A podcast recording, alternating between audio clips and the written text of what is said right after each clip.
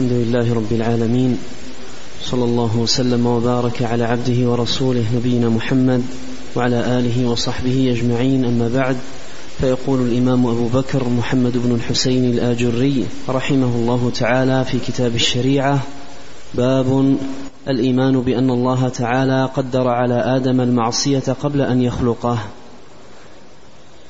قال: حدثنا أبو العباس عبد الله بن الصقر السكري قال: حدثنا إبراهيم بن المنذر الحزامي قال: حدثنا عبد الله بن وهب قال: حدثنا هشام بن سعد عن زيد بن أسلم عن أبيه عن عمر رضي الله عنه قال: قال رسول الله صلى الله عليه وسلم: إن موسى عليه السلام قال: يا رب، أرنا آبانا آدم الذي أخرجنا ونفسه من الجنة، فأراه الله تعالى آدم، فقال له: أنت آدم؟ فقال: نعم. فقال: أنت الذي نفخ الله فيك من روحه وعلمك الأسماء كلها، ثم أمر ملائكته فسجدوا لك؟ قال: نعم. قال: فما حملك على أن أخرجتنا ونفسك من الجنة؟ قال له آدم: ومن أنت؟ قال: أنا موسى. قال: نبي بني إسرائيل؟ قال: نعم. قال: أنت الذي كلمك الله من وراء حجاب، ولم يجعل بينك وبينه رسولا من خلقه؟ قال: نعم. قال: فهل وجدت في كتاب الله أن ذلك كائن قبل أن أخلق؟ قال: نعم. قال: فلم تلومني في شيء قد سبق من علم الله فيه قبل أن أخلق؟ قال النبي صلى الله عليه وسلم: فحج آدم موسى عليهما السلام. قال: حدثنا أبو بكر عبد الله بن أبي داود قال: حدثنا أحمد بن صالح المصري وأبو الطاهر أحمد بن عمرو قال: حدثنا عبد الله بن وهب قال: أخبرني هشام بن سعد عن زيد بن أسلم عن أبيه أن عمر رضي الله عنه قال: قال رسول الله صلى الله عليه وسلم: إن موسى عليه السلام قال: يا رب، أرنا آدم الذي أخرجنا من الجنة، فأراه الله تعالى، فقال: أنت أبونا آدم؟ فقال آدم: نعم. قال: أنت الذي نفخ الله فيك من روحه وعلمك الأسماء كلها وأمر ملائكته فسجدوا لك؟ قال: نعم. قال: فما حملك على أن أخرجتنا ونفسك من الجنة؟ قال له آدم: ومن أنت؟ قال: أنا موسى. قال: أنت نبي بني إسرائيل الذي كلمك الله من وراء حجاب، ولم يجعل بينك وبينه رسولا من خلقه؟ قال: نعم. قال: فما وجدت في كتاب الله تعالى أن ذلك كان في كتاب الله قبل أن أخلق؟ قال: نعم. قال: فلم تلومني في شيء قد سبق من الله فيه القضاء قبلي؟ قال النبي صلى الله عليه وسلم: فحج آدم موسى. بسم الله الرحمن الرحيم. الحمد لله رب العالمين، وأشهد أن لا إله إلا الله وحده لا شريك له، وأشهد أن محمدا عبده ورسوله، صلى الله وسلم عليه وعلى آله وأصحابه أجمعين. اللهم علمنا ما ينفعنا، وانفعنا بما علمتنا، وزدنا علما، وأصلح لنا إلهنا شأننا كله، ولا تكلنا إلى أنفسنا طرفة عين. أما بعد، هذه الترجمة قول المصنف الإمام الآجري رحمه الله تعالى: باب الإيمان بأن الله تعالى قدر على آدم المعصية قبل أن يخلقه. هذه من جملة الأبواب التي نوعها الآجري رحمه الله تعالى في إثبات القدر وتقريره، وأنه أصل ثابت وأساس من أسس هذا الدين، وأنه مقرر في جميع الكتب السماوية، الكتب المنزلة على أنبياء الله ورسله الكرام عليهم صلوات الله وسلامه. ولهذا يأتي معنا في هذا الحديث أن آدم عليه السلام قال لموسى عليه السلام: فهل وجدت في كتاب الله أن ذلك كائن قبل أن أخلق؟ ومثله أيضا في الرواية الأخرى للحديث. فهذا من الشواهد والدلائل على أن هذا الأصل مقرر في الكتب المنزلة، كتب الله عز وجل التي أنزلها جل في علاه على أنبيائه ورسله الكرام عليهم صلوات الله وسلامه. الحاصل أن هذا الباب من جملة الأبواب التي نوعها الآجري رحمه الله في تقرير هذا الأصل. فمن الدلائل على الإيمان بالقدر وأنه أصل من أصول الإيمان أن الله عز وجل قدر على آدم المعصية قبل أن يخلقه قدر على آدم المعصية قبل أن يخلقه وساق رحمه الله الدليل على ذلك. فهذا يدل على أن أفعال العباد من خير أو شر، من طاعة أو معصية، من كفر أو إيمان، كل ذلك بقدر كل ذلك بقدر والله سبحانه وتعالى قدر مقادير الخلائق قبل أن يخلق السماوات والأرض بخمسين ألف سنة، كما مر معنا بذلك الحديث عن رسول الله صلى الله عليه وسلم. ساق رحمه الله تعالى تحت هذه الترجمة حديث الخليفة الراشد عمر بن الخطاب رضي الله عنه قال: قال رسول الله صلى الله عليه وسلم: إن موسى عليه السلام قال: يا رب أرنا أبانا آدم الذي أخرجنا ونفسه من الجنة، فأراه الله تعالى آدم فقال له: أنت آدم؟ فقال: نعم. فقال: أنت الذي نفخ الله فيك من روحه وعلمك الأسماء كلها، ثم أمر ملائكته فسجدوا لك؟ قال: نعم. قال: فما حملك على أن أخرجتنا ونفسك من الجنة؟ قدم بين الملامة والعتب رضي الله عليه السلام ذكر هذه المناقب والخصال الدالة على عظيم شرف آدم وعلي مكانته عليه السلام، فقدم بذكر هذه المناقب ثم قال: أخرجتنا ونفسك من الجنة. تأمل هذه الكلمة، قال: أخرجتنا ونفسك من الجنة. وأيضا تقدم قبل قليل قال: أرنا آدم الذي أخرجنا ونفسه من الجنة. وتعلم أن الإخراج من الجنة مصيبة أن الإخراج من الجنة مصيبة والملامة التي توجه بها موسى إلى آدم عليه السلام هي في الإخراج. قال: أخرجتنا ونفسك من الجنة، وهذا الإخراج مصيبة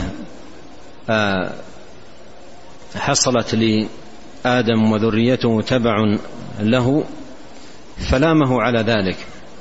والمصيبة مترتبة على الذنب، والذنب هو ارتكاب ما نهاه الله تبارك وتعالى عنه، وهو الأكل من الشجرة، نهاه الله تبارك وتعالى عن ذلك، فزين له الشيطان ووسوس: ألا أدلك على شجرة الخلد وملك لا يبلى؟ وسوس إليه وزين له، فأكل هو وزوجه منها، فبدت لهما سوآتهما وطفقا يخصفان عليهما من ورق الجنة، وعصى آدم ربه فغوى. هذا العصيان هو بالأكل من هذه الشجرة التي نهاه الله تبارك وتعالى عن الأكل منها.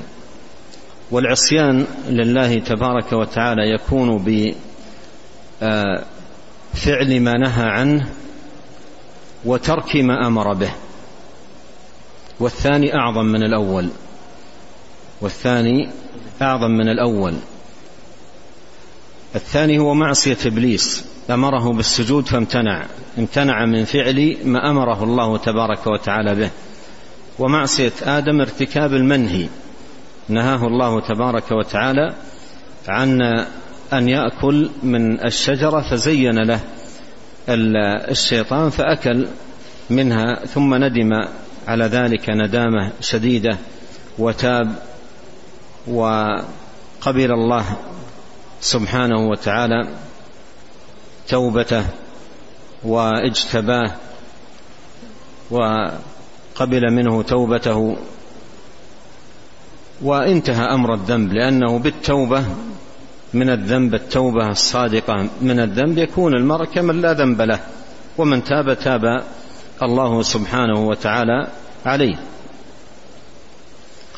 ولهذا في سورة طه قال: وعصى آدم ربه فغوى ثم اجتباه ربه فتاب عليه وهدى. انتهى أمر الذنب، تاب منه، ولا يلام من تاب من الذنب توبة الصادقة. ولهذا لم يكن آه لم يكن آه عتب موسى وملامة موسى عليه السلام لآدم على الذنب، وإنما الملامة على الإخراج. ولهذا قال: أخرجتنا، ما قال له عصيت أذنبت، قال أخرجتنا. وهذا الإخراج قد ترتب على ذنب، وآدم عليه السلام تاب من ذلك الذنب وتاب الله عليه، قبل الله توبته، فلم يكن فلم تكن ملامة موسى لآدم على الذنب نفسه، لأن لأن موسى عليه السلام لا يلوم آدم على ذنب تاب منه وقبل الله توبته، فمقام موسى أعظم من ذلك، أن يلومه على ذنب تاب منه وقبل الله توبته واصطفاه واجتباه بعد التوبة من ذلك الذنب. ثم اجتباه ربه فتاب عليه وهدى، فقبل الله منها التوبة واجتباه سبحانه وتعالى. فإذا الملامة إنما كانت على الإخراج، ولهذا قال هنا: أخرجتنا ونفسك من الجنة. فقال له آدم: ومن أنت؟ قال: أنا موسى. قال: نبي بني إسرائيل؟ قال: نعم. قال: أنت الذي كلمك الله أنت الذي كلمك الله من وراء حجاب ولم يجعل بينك وبينه رسولا من خلقه، يعني كلمك بدون واسطة رسولا من خلقه، أي يراد بالرسول هنا الرسول الملكي، لأن الوحي يتنزل على الأنبياء بواسطة الرسل بواسطة الرسل أو يرسل رسولا فيوحي أو يرسل رسولا فيوحي بأمره ما يشاء. فلا تكون تكون الرسالة بواسطة الملك، لكن فيما يتعلق بموسى خاطبه الله سبحانه وتعالى خطابا منه، فسمع كلام الله من الله، سمع موسى عليه السلام كلام الله من الله بلا واسطة، كما هنا قال: من وراء كلمك الله من وراء حجاب ولم يجعل بينك وبينه رسولا من خلقه. بقوله من وراء حجاب فيه أن موسى لم ير الله، أن موسى لم لم ير الله، بل الله قال له في القرآن: لن تراني، لكنه سمع كلام الله من الله بلا واسطة، وكان هذا السماع من وراء حجاب كما قال آدم عليه السلام. قال: نعم. قال: فهل وجدت في كتاب الله أن ذلك كائن قبل أن أخلق؟ هل وجدت في كتاب الله هي المنزل، وهذا يستفاد منه كما قدمت أن هذا الأصل، أعني الإيمان بالقدر، مقرر في جميع الكتب المنزلة، وأصول الإيمان متفق عليها في نبوة جميع الأنبياء متفق عليها في نبوة جميع الأنبياء فهي أصول واحدة ثابتة متقررة لدى جميع النبيين. قال: فهل وجدت في كتاب الله أن ذلك كائن قبل أن أخلق قبل أن أخلق قال: نعم نعم وجدت ذلك. وهذا فيه كما قدمت أن هذا الأصل مقرر، الإيمان بالقدر، قد قال الله سبحانه لموسى: ثم جئت على قدر يا موسى. هذا أصل مقرر لدى جميع النبيين. قال: فلم تلومني في شيء قد سبق من علم الله فيه قبل أن أخلق. هذا احتجاج من آدم بالقدر، هذا احتجاج من آدم عليه السلام بالقدر. قال: فلم تلومني في شيء قد سبق من علم الله فيه قبل أن أخلق. في الرواية الثانية الحديث قال: فما وجدت قال فلم تلومني في شيء قد سبق من الله فيه القضاء قبلي. فالحاصل أن هذا احتجاج من آدم بالقدر، احتجاج من آدم بالقدر على ماذا؟ لا بد من فهم هذه المسألة. آدم عليه السلام احتج بالقدر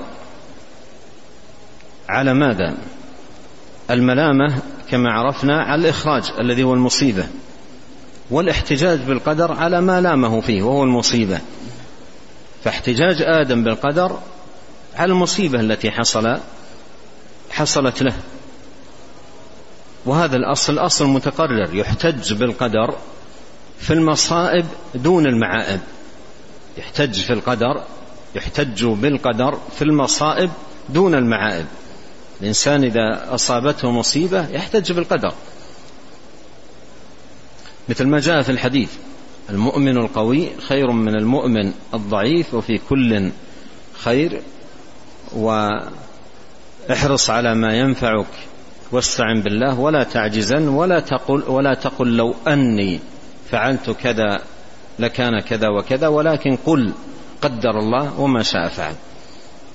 ولكن قل قدر الله وما شاء فعل. هذا احتجاج بالقدر. قل قدر الله، قل قدر الله، هذا احتجاج بالقدر، لكنه احتجاج بالقدر على المصيبة التي تصيب الإنسان. يسأل عن عما حصل له من بلوى أو مصيبة فيقول قدر الله. لكن إنسان يذنب ويستمر في الذنب ويلام على الذنب فيقول ما قدر الله لي، أو هذا قدره الله علي، لا، ليس له ذلك، بل هذا من طريقة المشركين، ويعبدون من دون الله، من طريقة المشركين في إضافتهم لما يفعلونه من شرك وإحلالا لإحلال ما حرمه الله وتحريم ما أحل الله، يحتجون على ذلك بالقدر. لو, لو, لو شاء الله ما عبدنا من دونه من شيء، نحن ولا آباؤنا، ولا حرمنا من دونه من شيء، كذلك فعل الذين من قبلهم، فهل على الرسول إلا البلاغ المبين. فهذه الطريقة طريقة المشركين، يحتج على شركه وعلى ارتكابه للمحرمات وفعله للشنائع والعظائم بالقدر. لو شاء الله ما فعلنا ذلك، يقول هذا احتجاج بالقدر لكنه باطل.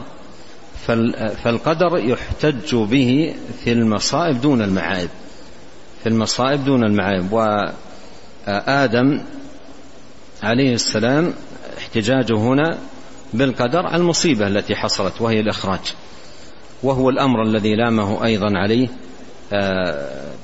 عليه موسى عليه السلام. ولهذا قال نبينا عليه الصلاة والسلام: فحج آدم موسى عليه السلام، فحج آدم موسى عليه السلام، أي أن الحجة كانت لآدم. يقول شيخ الإسلام ابن تيمية رحمه الله تعالى: وآدم عليه السلام لم يحتج على موسى بالقدر ظنا أن المذنب يحتج بالقدر، فإن هذا لا يقوله مسلم ولا عاقل. ولو كان هذا عذرا لكان عذرا لإبليس، قال: ربي بما أغويتني. وقوم نوح وقوم هود وكل كافر. قال رحمه الله: ولا موسى لام آدم أيضا لأجل الذنب، ولا موسى أيضا لام آدم لأجل الذنب، فإن آدم قد تاب إلى ربه فاجتباه وهداه، ولكن لامه لأجل المصيبة التي لحقته بالخطيئة. ولهذا قال فلماذا أخرجتنا ونفسك من الجنة، فلماذا أخرجتنا ونفسك من الجنة، فأجابه آدم أن هذا كان مكتوبا قبل أن أخلق، فكان العمل والمصيبة المترتبة عليه مقدرا، وما قدر من المصائب يجب الاستسلام له، فإنه من تمام الرضا بالله ربا. وأما الذنوب فليس للعبد أن يذنب، وإذا أذنب فعليه أن يستغفر ويتوب، مثل ما حصل من آدم عليه السلام، فعليه أن يستغفر ويتوب، فيتوب من المعائب ويصبر على المصائب. قال الله تعالى فاصبر إن وعد الله حق واستغفر لذنبك، يصبر على المصائب. إذا أصابته مصيبة يعلم أنها بقدر، ما أصاب من مصيبة إلا بإذن الله، يعلم أنها مقدرة، فيصبر على ما أصابه من المصائب مؤمنا أنها مقدرة، ويقول قدر الله وما شاء فعل. وأما المعائب وهي الذنوب فالمطلوب التوبة والمبادرة إلى الإنابة والاستغفار والندم على فعل الذنوب، لا أن يحتج على وقوعها بقدر الله سبحانه وتعالى. نعم. قال رحمه الله تعالى حدثنا الفريابي قال حدثنا أبو مسعود أحمد بن الفرات قال أخبرنا موسى بن إسماعيل قال حدثنا حماد بن سلمة عن حميد عن الحسن عن جندب قال قال رسول الله صلى الله عليه وسلم احتج آدم وموسى عليهما السلام فقال موسى يا آدم أنت الذي خلقك الله بيده ونفخ فيك, ونفخ فيك من روحه وأسجد لك ملائكته وأسكنك جنته وفعلت ما فعلت فأخرجت ولدك من الجنة. فقال آدم أنت موسى الذي بعثك الله تعالى برسالاته وكلمك وآتاك التوراة وقربك نجيا، أنا أقدم أم الذكر؟ فقال, نبي فقال النبي صلى الله عليه وسلم فحج آدم موسى فحج آدم موسى. وهذه هذه آه هذا الحديث حديث جندب آه رضي الله عنه هو بمعنى حديث عمر المتقدم قال احتج آدم وموسى عليهما السلام فقال موسى يا آدم أنت الذي خلقك الله بيده ونفخ فيك من روحه وأسجد لك ملائكته وأسكنك جنته وفعلت ما فعلت فأخرجت ولدك من الجنة. والملامة هنا نظير ما تقدم، ملامة على الإخراج، أخرجت ولدك من الجنة. فقال آدم أنت موسى الذي بعثك الله برسالاته وكلمك وآتاك التوراة وقربك نجيا، أنا أقدم أم الذكر؟ أنا أقدم يعني أنا وما حصل مني وما ترتب على الذنب الذي حصل من إخراج أقدم أم الذكر أي اللوح المحفوظ؟ أم الذكر أي اللوح المحفوظ ما كتب وقدر. فقوله أنا أقدم أم الذكر نظير ما تقدم في الرواية السابقة تلومني في شيء قد سبق من الله فيه القضاء قبلي. قوله هناك قبلي أي أن الذكر أقدم، الذكر أقدم، الذكر المراد به اللوح المحفوظ، المراد بالذكر اللوح المحفوظ. فقال النبي صلى الله عليه وسلم فحج آدم موسى فحج آدم موسى. نعم. قال رحمه الله تعالى وأخبرنا الفريابي قال حدثنا قتيبة بن سعيد عن مالك بن أنس عن أبي الزناد عن الأعرج عن أبي هريرة رضي الله عنه أن رسول الله صلى الله عليه وسلم قال تحاج آدم وموسى فحج آدم موسى. فقال له موسى أنت الذي أغويت الناس وأخرجتهم من الجنة. فقال آدم أنت موسى الذي أعطاك الله علم كل شيء واصطفاك على الناس برسالاته. قال نعم. قال فلم تلومني على أمر قد قدر علي قبل أن أخلق. وهذا الحديث حديث أبي هريرة رضي الله عنه أيضا بمعنى ما تقدم. قال تحاج آدم وموسى، فحج آدم وموسى فقال له موسى أنت الذي أغويت الناس، وفي رواية أشقيت الناس. ومعنى أغويت الناس أي عرضتهم للإغواء، عرضتهم للإغواء لما كنت سببا في الإخراج، عرضتهم للإغواء لما كنت سببا في الإخراج أي من الجنة. فقال آدم أنت موسى الذي أعطاك الله علم كل شيء، أي علم كل شيء مما علمه الله سبحانه وتعالى، واصطفاك على الناس برسالاته. قال نعم. قال فلم تلومني على أمر قد قدر علي قبل أن أخلق، قد قدر علي قبل أن أخلق. فاحتج آدم بالقدر على المصيبة، وحج موسى بذلك. نعم. قال رحمه الله تعالى: وحدثنا أبو بكر بن أبي داود قال حدثنا أحمد بن صالح قال حدثنا سفيان بن عيينة عن عمرو عن طاووس أنه سمع أبا هريرة رضي الله عنه يقول: قال رسول الله صلى الله عليه وسلم: احتج آدم وموسى فقال موسى أنت آدم أبونا، أخرجتنا من الجنة وأشقيتنا. قال له آدم: وأنت موسى اصطفاك الله بكلامه وخط لك يعني التوراة بيده، أتلومني على أمر قد قدره الله علي قبل أن يخلقني بأربعين سنة؟ فحج آدم موسى فحج آدم موسى. قال عمرو: قال لنا طاووس: أخروا معبدا الجهني فإنه كان قدريا. نعم. عمرو هذا هو بن دينار، يعني الراوي للحديث المتقدم عن عمرو بن دينار عن طاووس أنه سمع أبا هريرة. عمرو هو ابن دينار. قال أبو هريرة: قال رسول الله صلى الله عليه وسلم: احتج آدم وموسى فقال موسى أنت آدم أبونا، أخرجتنا من الجنة وأشقيتنا. أخرجتنا من الجنة نظير ما تقدم، الملامة على الإخراج وهو مصيبة. وقوله أشقيتنا أي كان هذا الإخراج الذي تسبب فيه آدم عليه السلام سبب للشقاء، ولهذا قال أشقيتنا أي ذرية ذرية آدم عليه السلام. قال له آدم: وأنت موسى اصطفاك الله بكلامه وخط لك يعني التوراة بيده، أتلومني على أمر قد قدره الله علي قبل أن يخلقني بأربعين سنة، قبل أن يخلقني بأربعين سنة. هذا التقدير المشار إليه هنا ليس الذي في اللوح المحفوظ، الذي في اللوح المحفوظ قبل خلق السماوات والأرض بخمسين ألف سنة، لكن هذا كما ذكر العلماء رحمهم الله تعالى تقدير من بعد تقدير، هذا تقدير من بعد تقدير، وهو داخل في التقدير الذي التقدير الأول الذي في اللوح المحفوظ، وتقدير من بعد التقدير الذي في اللوح المحفوظ وهو داخل فيه. نظيره في الذرية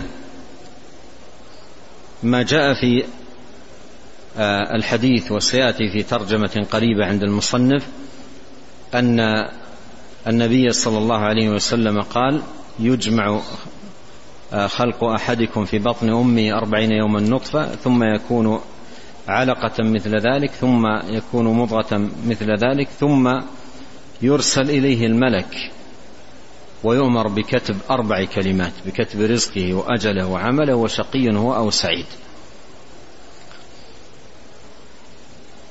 يجمع في بطن أمه أربعين يوم نطفة، وأربعين يوم علقة، وأربعين يوم مضغة، ثم يرسل إليه ملك فيؤمر بكتب أربع كلمات: كتب رزقه وأجله وعمله وشقي هو أو سعيد. هذا تقدير،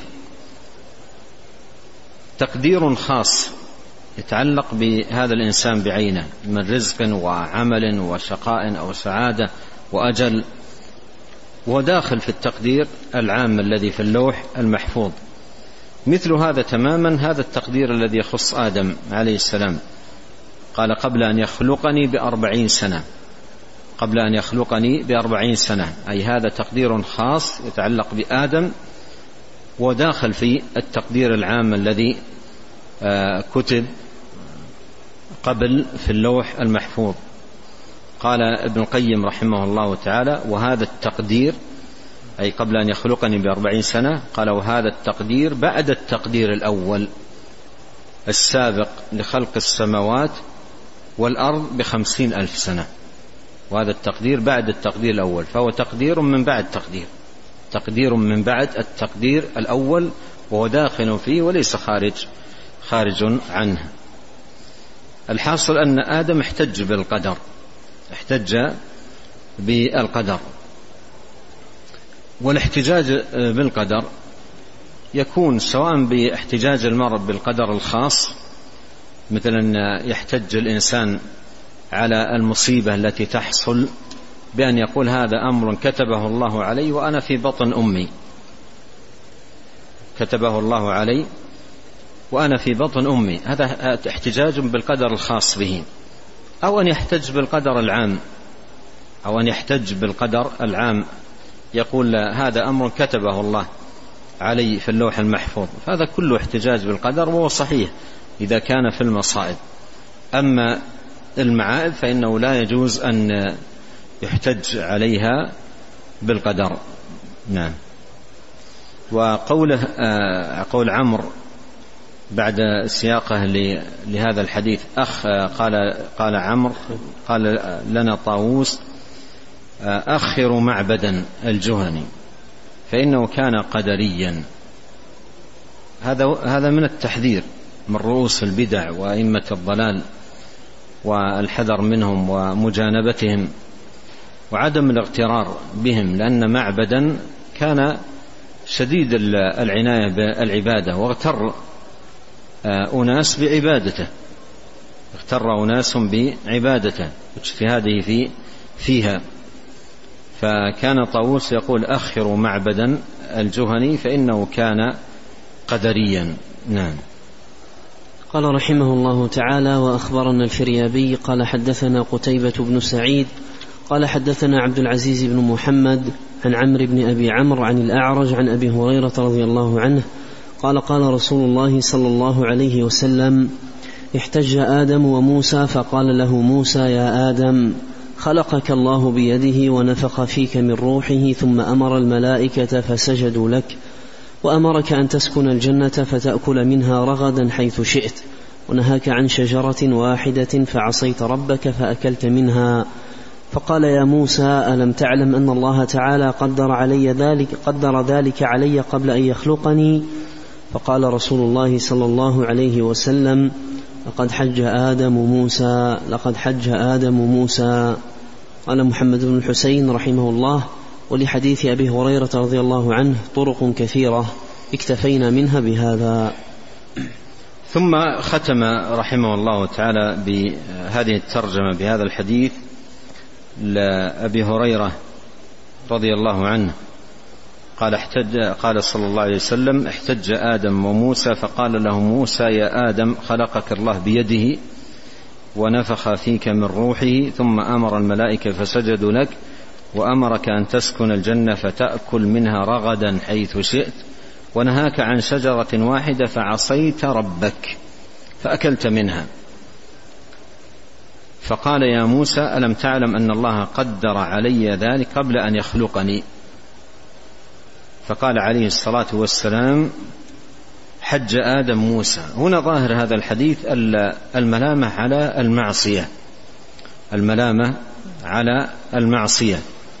قال: فعصيت ربك. والحديث فيه عبد العزيز بن محمد وهو الدراوردي، فيه ضعف يسير من قبل حفظه، فإذا كان الحديث محفوظا فإن المعنى أن موسى عليه السلام لامه على المعصية لكونها, لكونها سبب المصيبة، كما يوضح ذلك الروايات الأخرى المصرحة بذلك: أخرجتنا. لامه على المعصية لكونها سبب المصيبة، لا لكونها معصية، لأنه قد تاب منها ولا يلام التائب، لأنه قد تاب من عليه السلام من المعصية، ومن تاب من الذنب لا يلام على ذنبه. فتحمل هذه الرواية عصيت ربك فأكلت منها أن هذه الملامة على المعصية من جهة أنها سبب الإخراج الذي هو المصيبة، لا لكونها معصية، لأنه لا يلومه على معصية قد تاب منها وقبل الله سبحانه وتعالى منه توبته، ومقام موسى عليه السلام أعظم من ذلك. ثم أمر آخر أيضا يتعلق بهذا الأمر، وهو أن الاحتجاج بالقدر على الذنب أن الاحتجاج بالقدر على الذنب ينفع إذا احتج به بعد وقوعه والتوبة منه وترك معاودته وترك معاودته لأنه, لأنه في هذه الحالة لم يدفع بالقدر حقا لم يدفع بالقدر حقا ولا ذكره حجة على باطل ولا ذكره حجة على باطل ففي مثل هذه الحالة ينفع.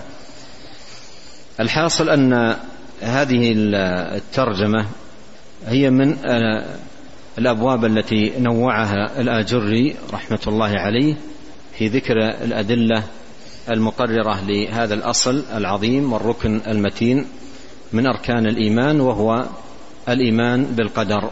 ونسأل الله الكريم أن ينفعنا أجمعين بما علمنا، وأن يزيدنا علما، وأن يصلح لنا شأننا كله، وألا يكلنا إلى أنفسنا طرفة عين، إنه تبارك وتعالى سميع الدعاء وهو أهل الرجاء وهو حسبنا ونعم الوكيل. سبحانك اللهم وبحمدك، أشهد أن لا إله إلا أنت، أستغفرك وأتوب إليك. اللهم صل وسلم على عبدك ورسولك نبينا محمد وآله وصحبه.